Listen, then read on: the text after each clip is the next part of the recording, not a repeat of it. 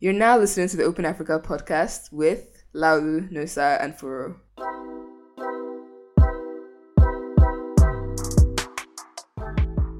On this episode, we will be discussing general industry news as well as doing a deep dive into the B2B supply chain ecosystem, specifically tech companies that are solving in that space. So, to start with, Big Cabal Media recently raised 2.3 million in seed funding. They said they want to do new product line. Mm-hmm. I have a question. Mm-hmm. Like when they say product line, what is a product line for them? Like is it Coco? Zikoko, Zikoko is a It's a product. product line, right? Yes. Or oh, they have the insights, TC insights, Mm. and TC events, mm. and TC merch. TC what? Merch. Merch, right. I mean, Websites. con- congratulations to them. Um, Which other website can blow after Tech and Zikoko? Unless they, should, they do gossip. They should not. we should make this podcast a tech gossip podcast. The numbers we are looking Wait, for. is will this, is this not even it? We should make. Is it not a tech gossip? It is not, please. I feel like that's what we should focus on. we should focus on becoming Focus a tech gossip. Tech gossip book. Who is um, who is fighting who? that Yeah. tweet on Twitter. Who is who? Who, Who are they shading subbing? who? Who are they subbing? We'll be doing sub We'll do delivery breakdown. sub delivery podcast. if we do that, we'll blow. I'm telling you, these numbers we are looking for will hit 50k. Eh, we'll be finish like blowing. 50k We'll be, per we'll be doing. I said what I said numbers, Yes, but for tech podcast, yes. It's just that nobody might talk to us. Yeah. Exactly. Alienated I'll, in I'll the even industry. talking but- to us now. So, Well, fair enough, Sha. if And they, but can- if, if they were not talking to us, we have the gist that we have that we don't talk about on the podcast. You see, fair. this is to show you that for like one hour before we start recording, Furo was telling us things that she won't talk about on this forum. I will do my best to cut this out, but if you are hearing this, it means I changed my mind. So it's not like we don't have gist. We have gist. no comment. Maybe Laolu, you should be recording it quietly. oh, I As didn't. per our subliminal. Eh, Because to be fair, we spent two hours just before we actually referred three hours. and we still haven't kicked off the episode No. proper. So I apologize for everybody listening. Anyways, moving on swiftly. Dash. Dash raised Dash raised $32.8 million in seed funding um to do wallets and and promptly got shut down by their regulator. I'm sorry that I'm laughing, but it was very funny. I mean, they don't have any regulator now. They're not licensed anywhere. And they're in Ghana, Nigeria, Kenya. so if they don't have regulator and they're not licensed, how did they get funding? I'm confused. They're holding value, they're storing value. So that's should be a- that's the part I don't get. But again, what's it called in this in this in this happened, market? Abi. I mean, this um, is it bull market or bear market? What do all those finance people call it? A mean, bull is when people want to invest. Bear. Bear is when people don't want to invest. And so in this bull market, Abi, everybody's just putting money out. I mean, because I'm seeing here that they claimed the words is is- I'm literally quoting Dash claimed to process over three hundred million dollars in transaction processing value in January. Now, I mean, yeah, how are you processing those numbers with no license? I, Is is dash to confused. dash now? Somebody was saying that but how does money enter Dash first? someone was sure. saying that if you're a startup that you know you are not on the straight and narrow in terms of like your if you operate in an industry that is like very regulated and you know you don't have those licenses like don't come out swinging with the press releases just be doing your thing until you can clean up Why everything. you I say so? like- it was me that I said feel like you've said I'm the one that who said it. No, but someone else was tweeting That don't make- you shouldn't be loud like that. When nobody has your time, you should just keep it quiet. I know. So Dash is very big with crypto, with crypto traders, because he has opened them up to doing P2P with people in Ghana and people in Kenya. Interesting. I'm not sure that the Ghanaian central bank is open to crypto. They are as not well. open to crypto. Because I was reading that their E eCedi eCedi exposure paper, mm-hmm. Mm-hmm. and they referred to it the same way the central bank refers to un- unregulated currencies in quotes. That's how you know that the I have, I have one of my guys that is deep into all this crypto telegram group, so he always lets me know what's the new stuff that's moving there. So Dash is I know so I think that's where a lot of their transaction numbers come from. But I'm guessing they're counting Dash to Dash because you can't do anyway, a lot of these to be fair, it's maybe it's Nigerians that are mad. A lot of these guys actually build with mobile money in mind mm-hmm. where they're coming from a place where inter- interoperability is not the default. So you're basically on ramping, then transacting inside that space. While Nigerian fintechs, we already have NIP and we know. So from day one, you need to be able to move money. Even Abeg too. Abeg does interbank now. Yeah. Through who? That they are Paystack now. Paystack. I know. I need pass. No, because I always thought that that um, VF is it VF VFD. That VFD could maybe run it for them. I take that back. With this your cough, I take it back. Talk about that offline. See, these are the things that we don't we don't give you because of Furo. Furo is one that doesn't let you guys have this. please, please, please, please, please. We have to uphold some the what uphold what? uphold highest level of integrity. Can you not? I beg you. Anyways, moving on. Moove. Actually, moving on to Moove. Stop that. Ah. Okay. Moove secured 105 million dollars in funding. Now this is I think Series B for them. Um, this comes seven months after they raised 23 million dollars Series A. Um, and they also just recently raised 10 million dollars in debt financing. What is it they're using the money for? Well, well, well, that is a fantastic question. It's to expand their operations across Africa. That's the general tagline everybody uses, isn't it? How many places have Uber in this Africa? Well, that's the thing. It's not just Uber. Do they do both? Um, I don't think that they do both. Because I don't even think both Nigeria, were South Africa, Ghana. Those are the ones I know. I mean, I know they, they, they do Uber's Kenya delivery. Uber? Yeah, they have Uber in Kenya. They have Uber in Kenya.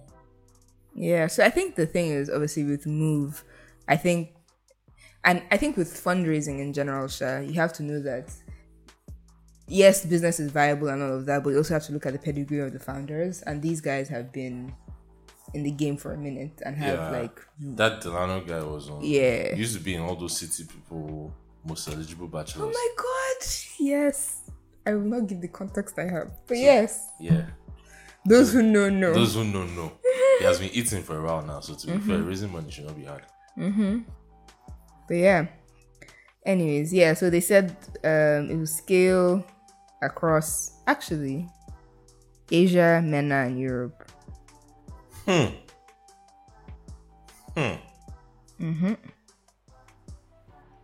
Yeah, and expand its partnership and vehicle classes to include cars, trucks, bikes, three wheelers, and buses. I'm not sure how I feel about that Asia and MENA expansion. Well, but then again, I'm not very familiar with those markets. So. Asia, I can understand that because of the Delano guys, like history. oh, okay. he fair, was fair, in fair, Asia for some time. Fair, Makes sense. Yeah. Makes sense. I see what you're saying. So I see how that, like, why there's already links to the market, right? And you can capitalize on that to do what you need to do. Um, so I see it's possible. It's just to watch and see how they progress. Yeah. Because to be fair, anytime um, what's it called? African startups say they want to expand to a place that's like really obscure. Mm-hmm. Look at it with Georgia because that year Paga said they were going to Brazil. Till today we never see him. Well, exploring expansion is always something that people are doing. I think it's also it's like it's almost like a way of de-risking for Af- the African. I mean, I get it, Sha, but Yeah. why are you announcing you're exploring expansion when you are not sure? being an entrepreneur is not easy, no sir. Mm? What if you were sure? Then you now became unsure. Look, unsure. me These per- things happen. personally, personally, if I announce I'm expanding, it means I'm already inside. and you've already started Eh, operations. because so if you're like, ah, surprise, look. not the one where you promise guys expansion. and I've not seen it. I said till today, I've not seen that.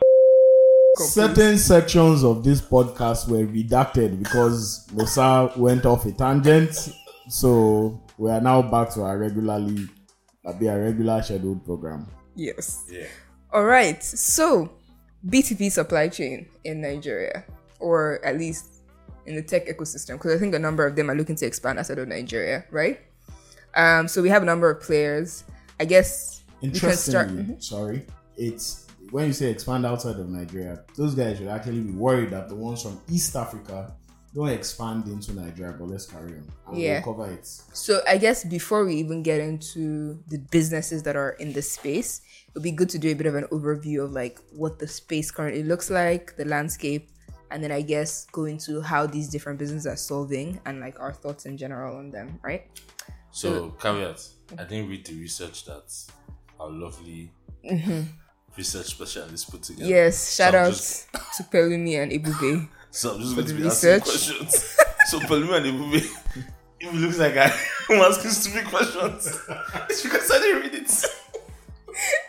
So oh now, my Lu, will you do us the honors of providing context of the B2B. yes? So like I guess if I guess you need to look at it from the consumer sector itself, where you have fast moving consumer goods, everything from your household products to your beer. For those of you that drink beer, I don't know how you do it, but in any case, so that space typically it's a very it's a very tough market. Um, margins are very small um, it's high velocity, so everybody needs to be on the tip of their toes.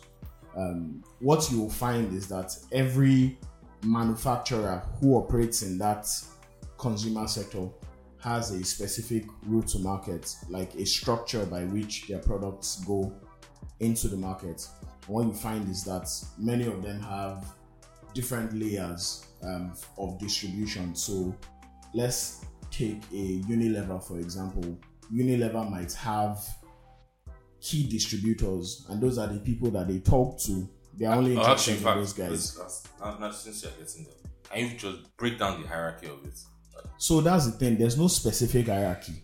but they're players. What There is- okay. there are. What is the default hierarchy? There's no. Default. That's What is the predominance? you will often have some layer of the manufacturer, a big distributor, wholesalers, then retailers. Okay. That's like the value chain. Okay. But the order is different. For some companies, they will only talk to their key distributors, those big distributors. Mm-hmm. Some other companies will even be talking to their retailers, right? They will actually supply their retailers directly. Some might supply wholesalers directly. Some in between distributors will have multiple layers. So you can have like a key distributor, bulk breaker, and then distributor.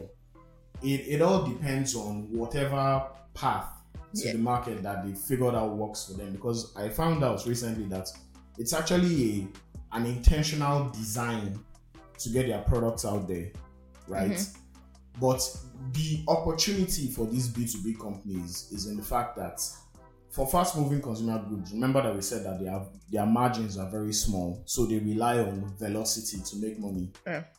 For every level is an added cost, right? Because everybody needs to make profit. So what that means is that between the manufacturer and the retailer, or the manufacturer and the whole wholesaler, there are there are additional costs that rack up. So Okay.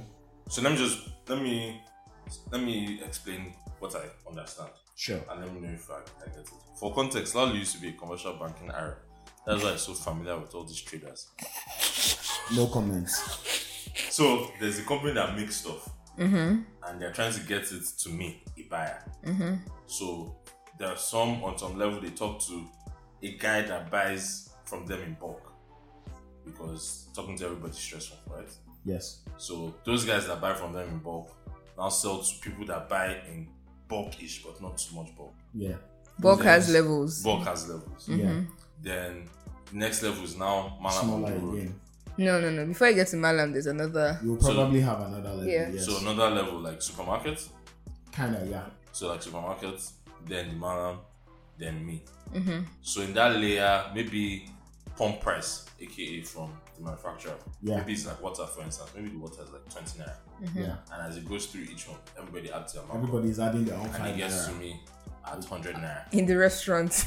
or in the restaurant at 1,000 naira. I wouldn't consider restaurants as part of that value. That's, chain, but yes, that's the But very yes. markup. that's the what markup. I cannot repeat it. Don't worry. If you didn't hear I'll hear it when we're editing. Okay, okay. That much is clear to me. Mm-hmm. So now, these guys that have come in, these digital guys, Trade Depot, Sokowatch, Abi Wasoko, Yeah. what do they do in that? The easy way of looking at them is tech-enabled key distributors. Yeah. So they basically, they basically, they have the capacity to do bulk of key distributors because they have a lot of mom and pop shop r- restaurants, sh- um, supermarkets, all of that on the other end. So like they're matchmaking, Okay. they play the matchmaker role, right? and they Between the man, do they talk to manufacturers directly? So Manufacturers it- it- directly. It depends on who.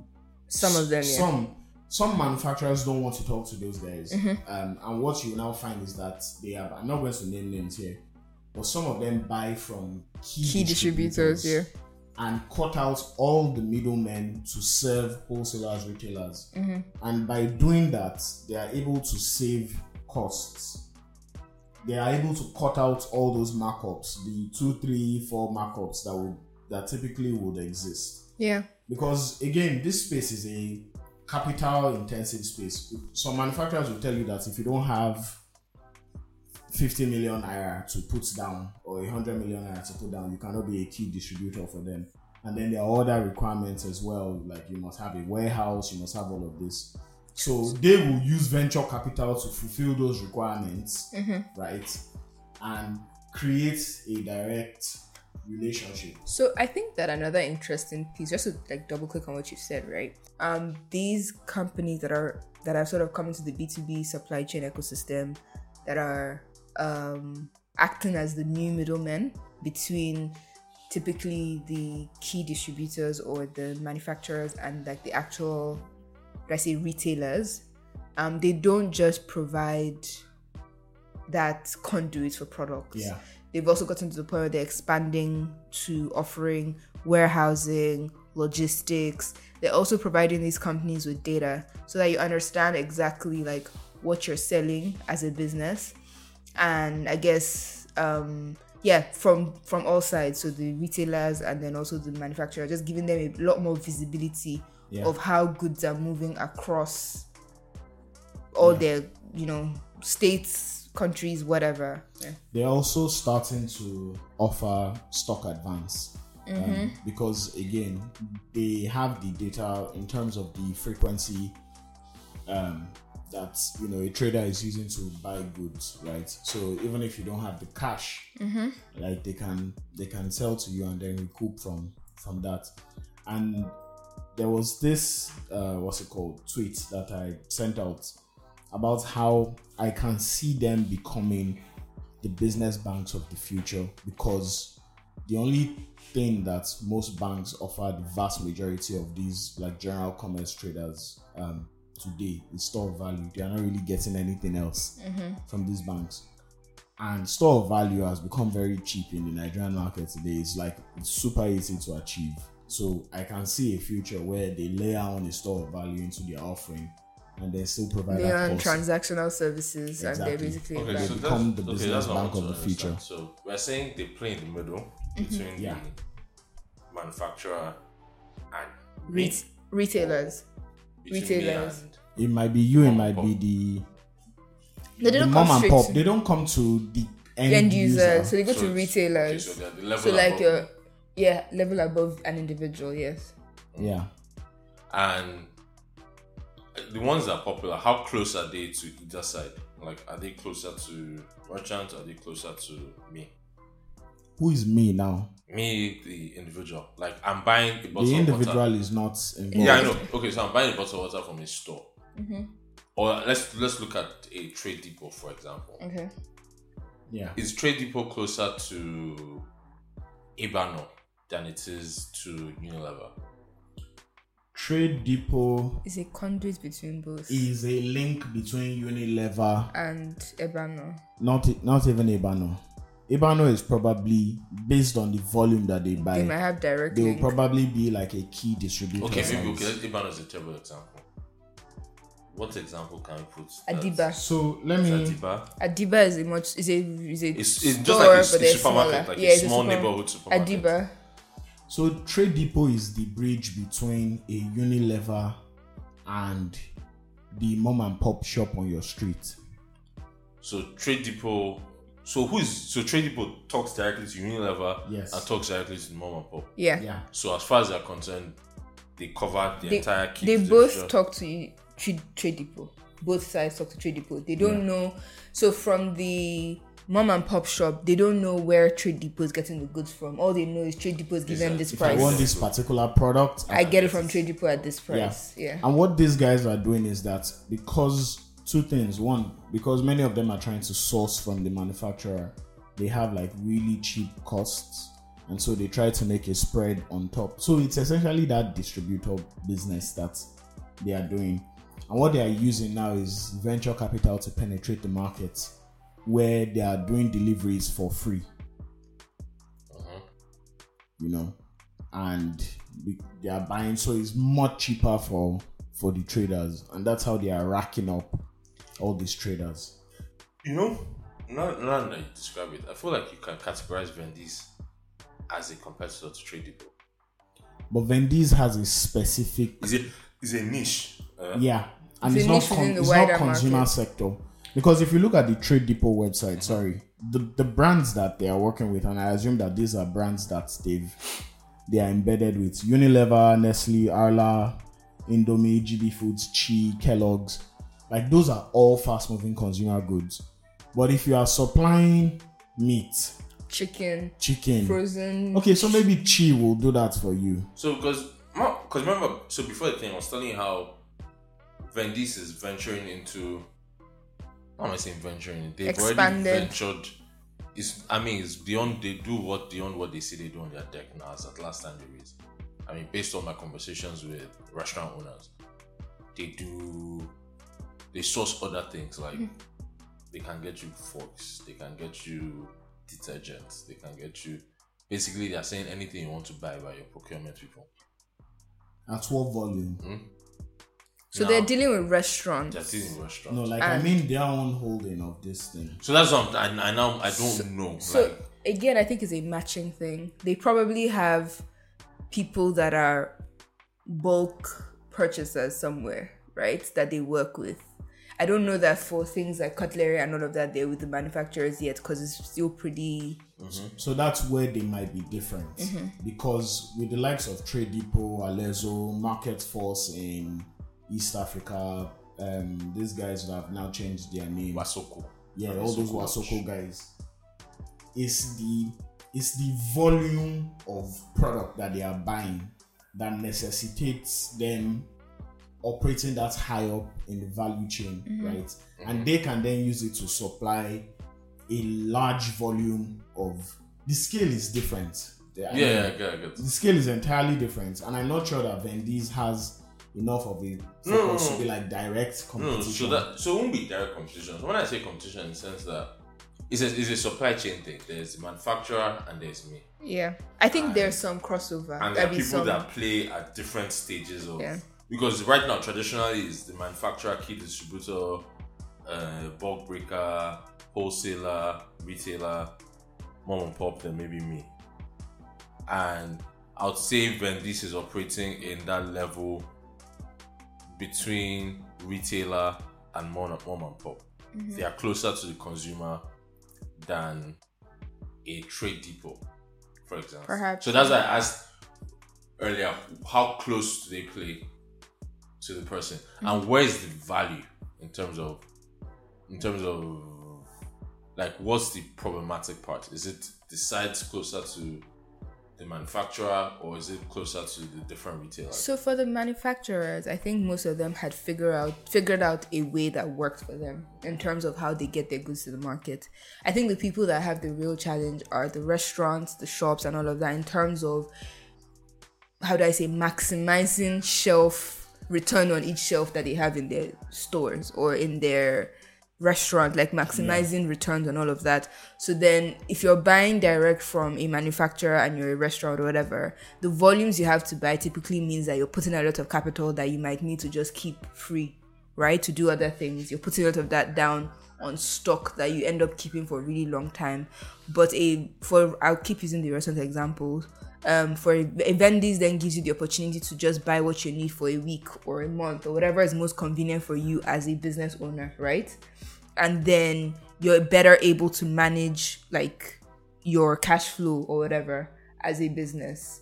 So you're not tying down a lot of money on stock that you then end up having to keep a lot of in freezers or storage storage like creating your own storage warehouse or whatever Yeah. to be able to ensure that you have goods when you need them for your business, right?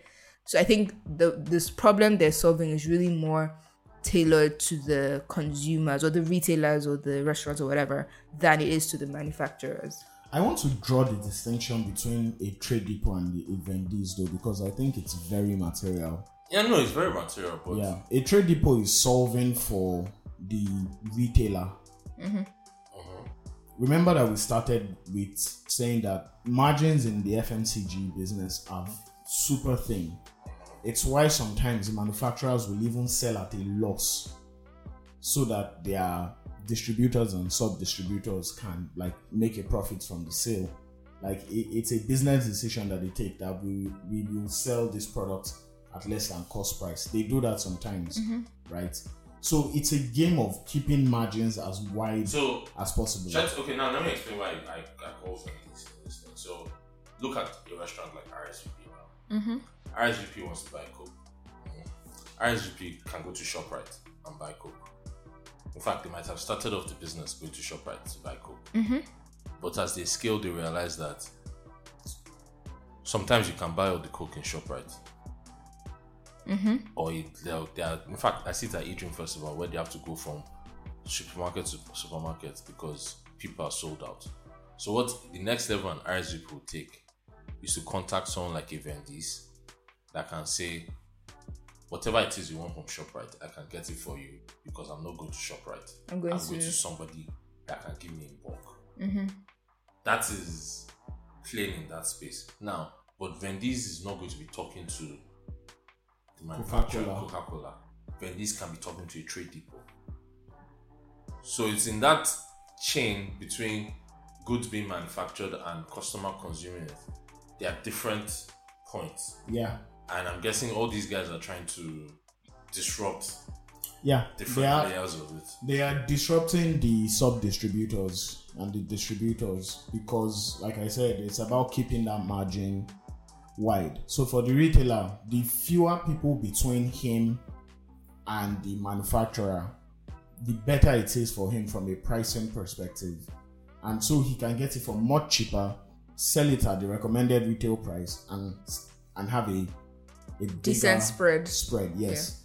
What I'm not sure about is what happens when these guys turn on, um, like they pass the cost of, um, like the logistics side of things to the retailers. I don't know how the offering is then going to look at that point because I feel like now everything is discounted. They've raised funds, so they're acquiring acquiring buses, acquiring all the stuff that the trucks that they use cold for delivery and all of that cold storage, that good stuff. Okay, let's look at the big players. Mm-hmm. About big players in Nigeria, or should we look at Af- from Africa? Africa, right? You can look at Nigeria because I think we're more comfortable with those Okay. ones. Yeah. So there's Trade Depot. Mm-hmm. Mm-hmm. There's Yeah. Anderso. in Ibadan, yeah. Uh-huh. Which other one? There's Vendease. All them Sabi and Co. They do There's Sabi. stuff, yeah. There's Sabi. Um. There's There's one that's Omnibiz. I think.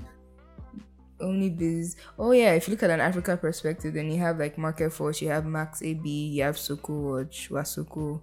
So there are a number of people playing. There's Twiga, there's suppliers. So how do they differentiate themselves from each other?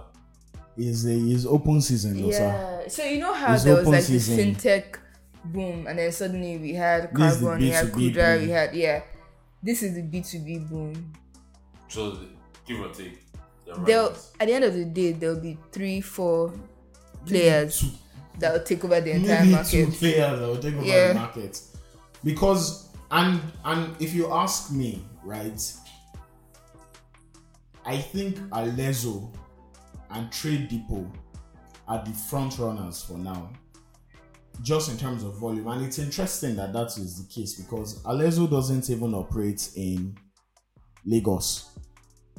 They are serving. They've been serving that um, Western Nigeria market, like the Oyo State and Ibadan and all those places, and they haven't even come into Lagos. And part of it, I feel, is intentional because Lagos adds But to be fair, complications. um, isn't Agbara close to close to Ibadan? No, no, no, Wait, wait, wait. Is Agbara closer to Ibadan than it is to Lagos? no. Agbara is closer to Lagos. Yes, And why did you because there's a market there. I mean, there's a market, but you know, why, why I reference. Agbara is because there's a lot of manufacturing that goes on in Agbara. Yeah, but again, don't forget that fast moving consumer goods, you can argue that it's actually even Lagos. Unilever, Nestle, um, these guys who do Indomie, that distribute Indomie, Dufil, Do feel. Dufil, those three are in Lagos. Chi, I think, is also in Lagos as well. A lot of people are in Lagos. They might have, or they have like distributed And I feel- manufacturing. Yeah, and I feel like that that might be why Alerzo really took off in Ibadan because I can imagine that many of them have to source From Lagos. from Lagos, right? And then Alerzo can just step in and say, you know what, you no So, longer remember need to go to Lagos. remember when we did remember when we did the uh when we did design thinking and we're looking at the traffic problem and we had that user who was basically a, a retailer who had to That's- sit in traffic yeah. for like i don't know a whole day to go to lagos to buy goods and then spend like another whole day in traffic they're solving for those people So, so okay. Yeah, those that because size I of think, I think retailer. if you look at it from a geographic perspective, then there's so much, there's so much space. Considering how big Nigeria is, is now which market markets you attack. Mm-hmm. Which market you attack first and then how quickly But the further you go away from the center, some of the infrastructure challenges in Nigeria then become real to you. I start Unless if you want to acquire venture capital to fund cargo plane and then run cargo plane. But if you are going to use this uh, road network to move produce or products, I, can imagine that that's not particularly pleasant. Yeah, but I guess that's where we'll start to see, like, hopefully, see partnerships in the ecosystem. So partnerships with people that so if, instead of I know that it's a lot of people are building out their own logistics because you have better control, you know, um, and you can customize to exactly what suits your business. But then I find I, I think that partnerships with people that are existing logistics providers could ease the burden on these players because existing logistics partners already have like a reputation on the roads and know how to deal with all the challenges that they will find on the roads versus you starting that process and learning the very hard lessons yourself and then you know i don't know. It's just yeah i guess it's the nigerian and the african factor in doing business. And that's why a lot of to i think you said it's offline but like that's why this space is extremely like when you look at it it's extremely challenging in terms of seeing how fast it will scale on or how wide it will scale just because of all the infrastructure entrenched. challenges you have to deal Yeah, with you have to Yeah. be you know and that's why again fintech is the most exciting still because the only person you have to deal with is the crazy reg- But is the regulator Bottom but of the pyramid And facilitation. my- and my- and my thing is, hot every Are your of the week. investors patient enough to let you build out? i mean thing? time will tell but i think they they, they surely. I mean, and that, sorry to cut you off, but that would be the difference between like the Winners people and who are successful and people who are because not. uh, yeah, Because because it's how quickly you can scale. it's the market is fragment, fragmented by design. Yes. Like the reason why you have key distributors and co, and all these many layers in between merchant and mom and pop it's, is me- because there are infrastructure challenges and you're Yes. basically offloading that risk onto somebody else. Mm-hmm. So if you are coming in to say you're going to disrupt that space, then it becomes your problem to solve. yeah, it's a very interesting space. Um, just because like there's so much that can be done But of course, there are also those infrastructure challenges that you talked about. I gave the example early on of them becoming business banks. They can also easily become logistic players, like pure logistic players, right? Um, you look at the amount of wastage that happens in terms of like fresh produce coming in from northern Nigeria to the rest of the country, and can you use, excuse me, can you use venture capital to build networks, right, that connect the people that need this produce, like the, the manufacturing companies, the smaller manufacturing companies, the the restaurants that want, I don't know, want dairy or want meat or poultry or whatever. Like there's so many ways that they can go, and I guess that's why, like in Africa, it's becoming so so popular Yeah. so popular. In fact, I will own my L. Someone sent me a couple of years ago. Someone sent me a relative sent me someone's pitch deck that was sent to him and some of his friends. They were trying to raise um, like a pre-seed round, and they were looking for people that had dollars to give them. And this was the like problem that they they tabled. And I remember saying that like I don't really see like I don't really see this like as a real problem. But what I was failing to see was like the cost implications, like those margins. I failed to see that entirely. Yeah, but I think one of those things as well is that with all these solutions, timing, timing Yeah. is everything. Timing is everything. Um, yeah, I, I, I- I don't. Yeah, timing is It's everything. a, and it's, it's a very it's a very long term game. Yeah. So yeah, um, that, it's because it's a very long term game. This is going to segue to my to my next point. I hear a lot of them are doing lending. Yeah. You have to. It's a logical next step. Yeah. So are you are they doing lending because they need to make money and time is running out? They will probably they will do it for a couple of things. They'll do it for Or are they- velocity. or are they lending because they need to lend? L- Um, so I think it's a thing where you're looking at the numbers, right? You're doing these transactions with retailers and you see the need. And you can't unlook because banks are not looking. So you kind of step in and provide that. Because it's not it's not just it's it's it's almost in every B2B space. So forget the B2 supply chain. You see it in I believe Helium Health, they're lending as well, right? Split is lending. Split is lending. Just for record, it's not it's not even cash lending, it's stock advance. So, yeah. Mm-hmm. So it's almost a thing where there is a need. The need has always existed. Banks have not found a way to solve that, meet that need. And so these people have all the data, and it only makes sense for me. It's like the logical next step in terms of additional product lines. Banks didn't lend because banks didn't have that data. But because these guys are in the trenches with them, they can see their velocity. They mm-hmm. can see the products that they are buying. Mm-hmm. And then when they lend, they are not giving them cash. Mm-hmm. They are delivering products uh-huh. to them for them to sell. So in, in many ways, the attitude of this, and that's why I think they are going to be successful, because the attitude of the traders is a bit different From regular. than No, my question is, regular bank loan. Wouldn't this be getting more fintechy and becoming more of a bank? Wouldn't that be Everything. distracting?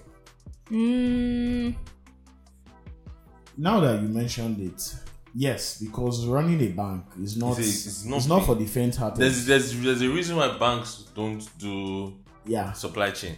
but if you are if the only thing you are doing is store value and stock advance Why You can't they sell it data off. to the banks? to do the lending, Yeah. because our unless if banks get really creative with like their mm. qualification because I remember, I remember. if it's cash i even i would i would not lend to No, most because people the in way, the way I'm thinking about it is, as a if I, I built TradeDepot because I had a passion for solving this problem, I don't think I would want to become a bank. but it's almost You as if you a kind of need to do some You need to do some banking, yeah. you need money But now, movement. for me, it would be getting a bank partner. Mm. Besides, you and I know getting a bank partner that's like a one year conversation. Is- I mean, I get it. though, I get it. Who has it's a long term It's, it's, a because long it's, term it's play. like it's Yeah. like delivery companies.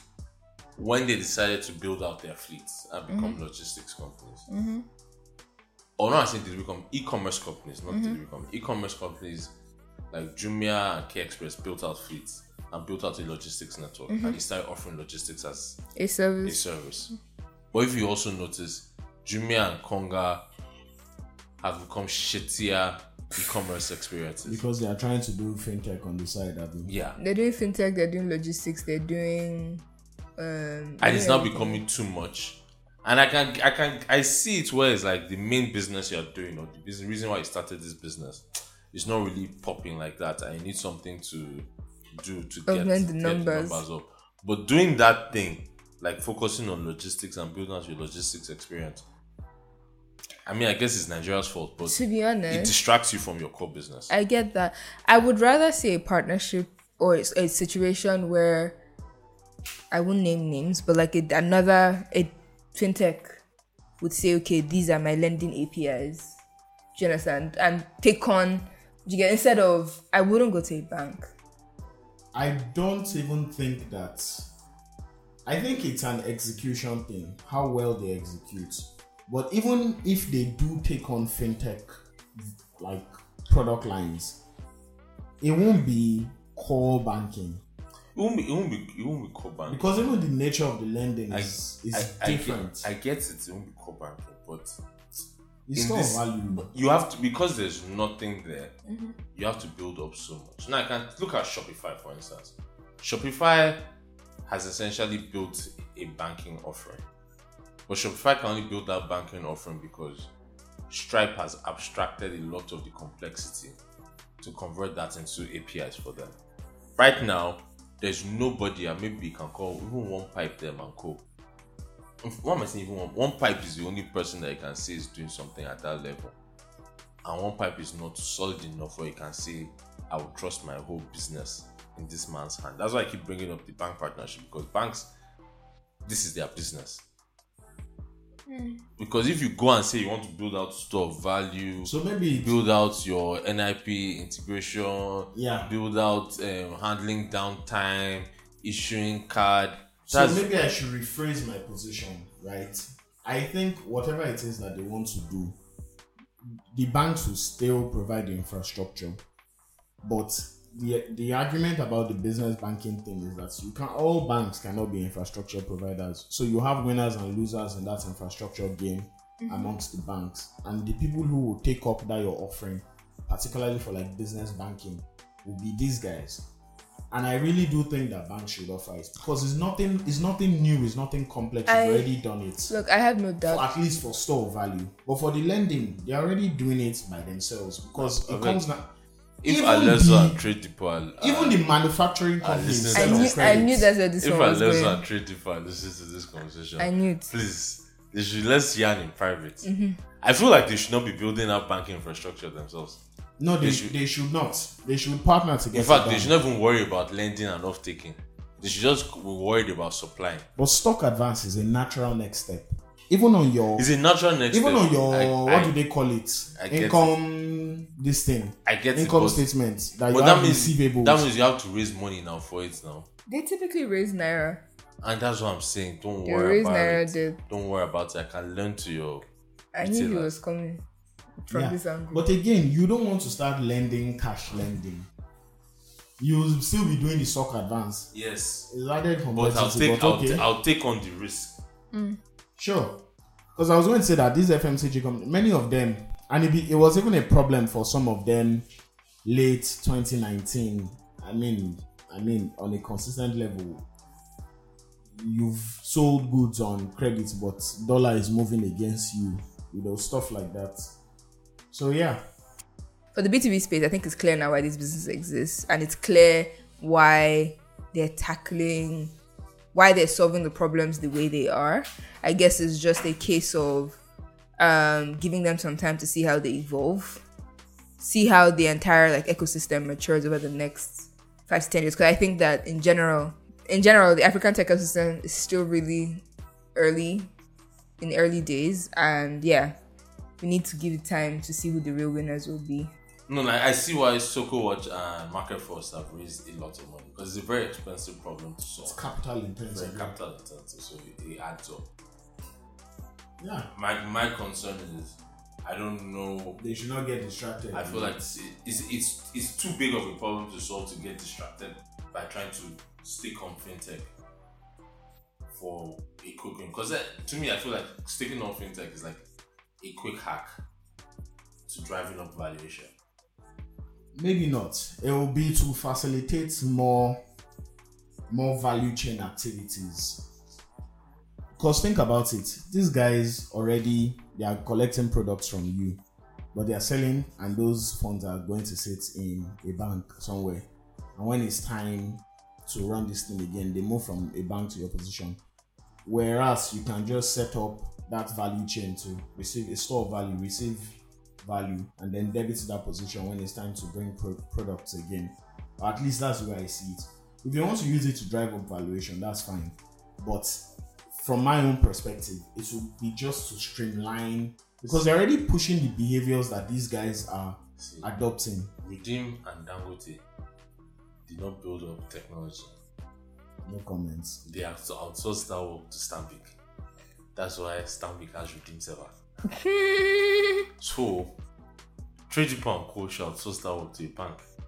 I mean, you can't really say they haven't tried, but yeah, I think let's. I mean, I'm okay. This is not for the lack. To be fair, it's not for the lack of trying. Mm-hmm. Because Nigerian banks are notoriously whatever. Anyway, Alerzo hired that guy from Stanbic, so that should help.